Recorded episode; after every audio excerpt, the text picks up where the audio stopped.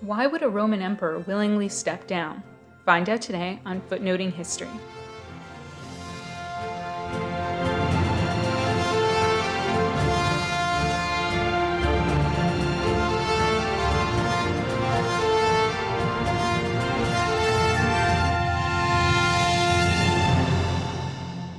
Although Roman emperor might seem like a pretty sweet job, in the 3rd century, with turmoil within and outside of the Roman Empire, it was anything but. Between 235 and 284, a period known as the Third Century Crisis, or Imperial Crisis, over 20 men were proclaimed emperor and only one died peacefully in his own bed. The imperial crisis began with the rise of the Sasanian dynasty in Persia in the 220s, and their desire to restore the Persian Empire to its extent under the Achaemenid emperors. The Achaemenid Persian Empire, or First Persian Empire, lasted from 500 to 330 BCE and is the Persian Empire of Xerxes and 300 fame. This meant that they laid claim not just to Iran and Iraq, but also Egypt and western Turkey, territories occupied by the Romans in the early 3rd century. And so, beginning in the 230s, the Sasanian Persians pushed into the Roman Empire. Although Roman emperors launched major counteroffensives over the next few decades, they didn't fare too well.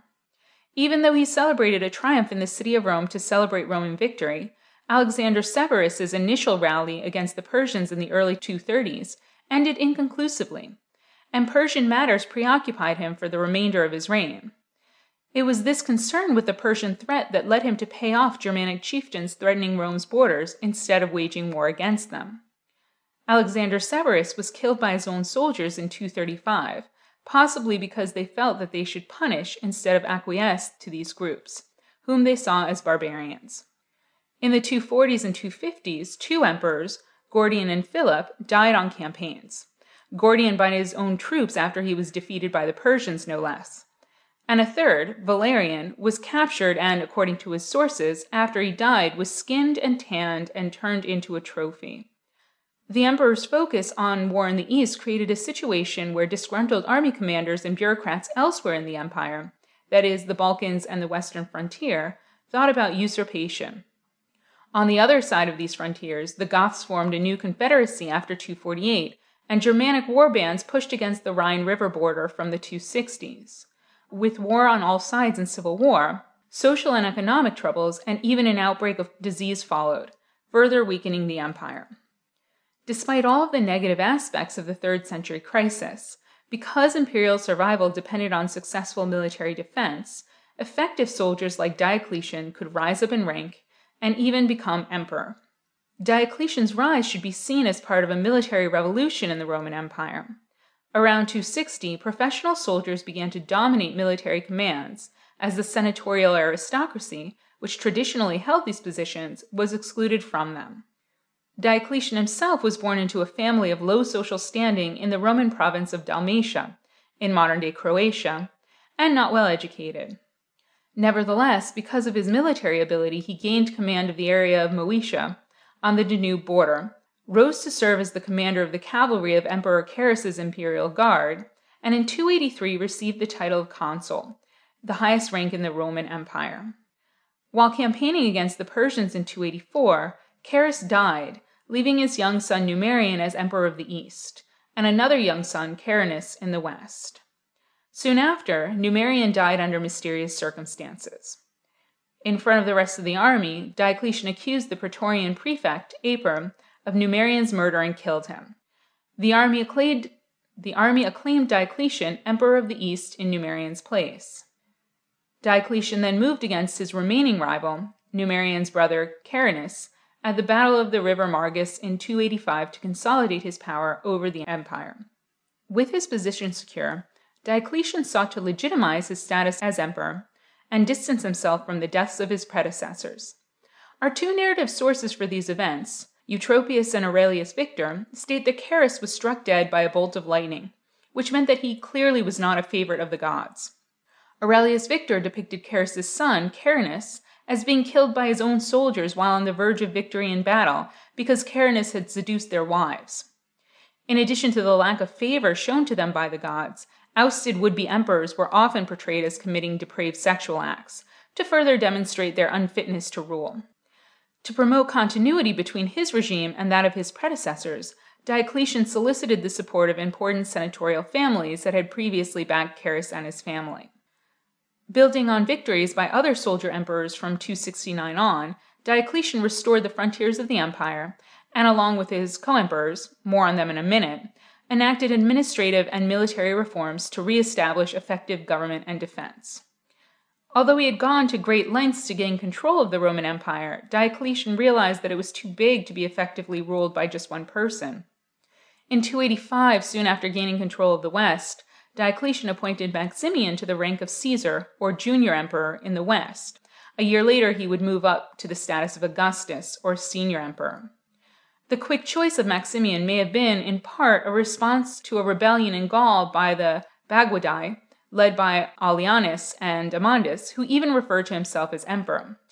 Maximian also had to deal immediately with Saxon and Frankish pirates along the English Channel and Germanic groups assembling along the Rhine River frontier.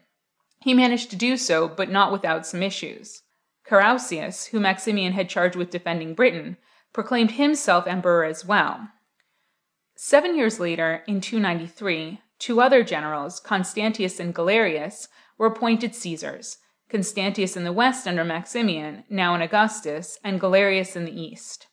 Both men were married to the daughters of the reigning senior emperor, Constantius to Maximian's daughter and Galerius to Diocletian's daughter Valeria, tying the Caesars to the Augusti dynastically. This system of power sharing, known today as the Tetrarchy, or rule by four, has been hailed as one of Diocletian's major achievements, but as historian Jill Harries argues, already in the first century, emperors such as Vespasian and later Marcus Aurelius at times had co emperors. And we cannot know whether Diocletian planned the Tetrarchy, decided to power share on the fly due to arising circumstances, or felt compelled to associate others to the position of emperor. Nevertheless, from 293 to 305, the Tetrarchy portrayed itself as ruling harmoniously, and even described itself in familial terms. Diocletian reached a peace agreement with Persia in 287, but after a resumption of hostilities and the initial loss of the province of Mesopotamia, it was his junior emperor, Galerius, whose military victory over the Persians proved to be decisive for stabilizing the frontier between Rome and Persia, on Roman terms. Probably due to Galerius's influence, Diocletian began a persecution of Christians known as the Great Persecution in 303. Religiously, Diocletian was a devotee of Jupiter, Rome's traditional patron, and was concerned with making sure that the gods were on the Roman side. However, for most of his reign, he generally tolerated Christians. According to a contemporary source, Lactantius, Diocletian changed his policy because at a state offering to the gods, the priests were unable to obtain omens, which they blamed on Christians in the army on parade, offending the gods by making the sign of the cross. Diocletian declared that Christians had to perform a sacrifice or be expelled from military and civil service. For the Romans, ritual observances were fundamental for keeping the gods on your side. In 303, Diocletian ordered that Christian churches be closed and religious books destroyed, and forbade Christians from gathering for religious services. He then ordered the arrest of all clergy, whom he held in prison until they were forced to sacrifice. Those who did were released, but those who did not were martyred. Finally, he ordered a general, empire wide sacrifice to compel the proper worship of the gods. This was not the first call for a general sacrifice in the Roman Empire. In 250, the Roman Emperor Decius called for all inhabitants of the empire to sacrifice in front of a magistrate and receive a certificate of sacrifice to prove it. Interestingly enough, this led to the creation of a black market for fake certificates of sacrifice.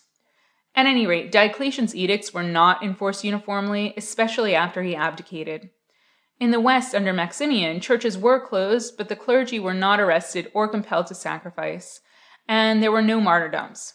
After Maximian abdicated, Maxentius even restored the church's property. In the East, after Diocletian stepped down in 305, Galerius, now the senior emperor, continued to persecute Christians and called for yet another general fa- sacrifice to make sure that no Christians slipped through the cracks. As I just mentioned, Diocletian abdicated at Nicomedia in 305 and retired to his palace at Split, in modern day Croatia, as did Maximian, less willingly, at Milan, his capital city in the west. Why did Diocletian retire? Historians have puzzled over this question, but most agree that his age, he was over 60, and declining health played a large role. In 304, after celebrating 20 years of rule in Rome, Diocletian became very ill on his way back to Nicomedia and almost died. Our main source, Lactantius, states that Galerius was pressuring Diocletian, although how much of a role Galerius had played has been debated. At any rate, after a reign spent combating rivals, Persians, barbarian groups along the borders, and even Christians, Diocletian stepped down to return to his homeland and live life as a retiree growing cabbages. Not a bad end for a Roman emperor in the 3rd century. This has been Footnoting History. If you like the podcast, be sure to visit our website, footnotinghistory.com, where you can find links to further reading suggestions related to this week's episode, as well as a calendar of upcoming podcasts. You can also like us on Facebook and follow us on Twitter at History Footnote. Until next time, remember the best stories are always in the footnotes. See you next week!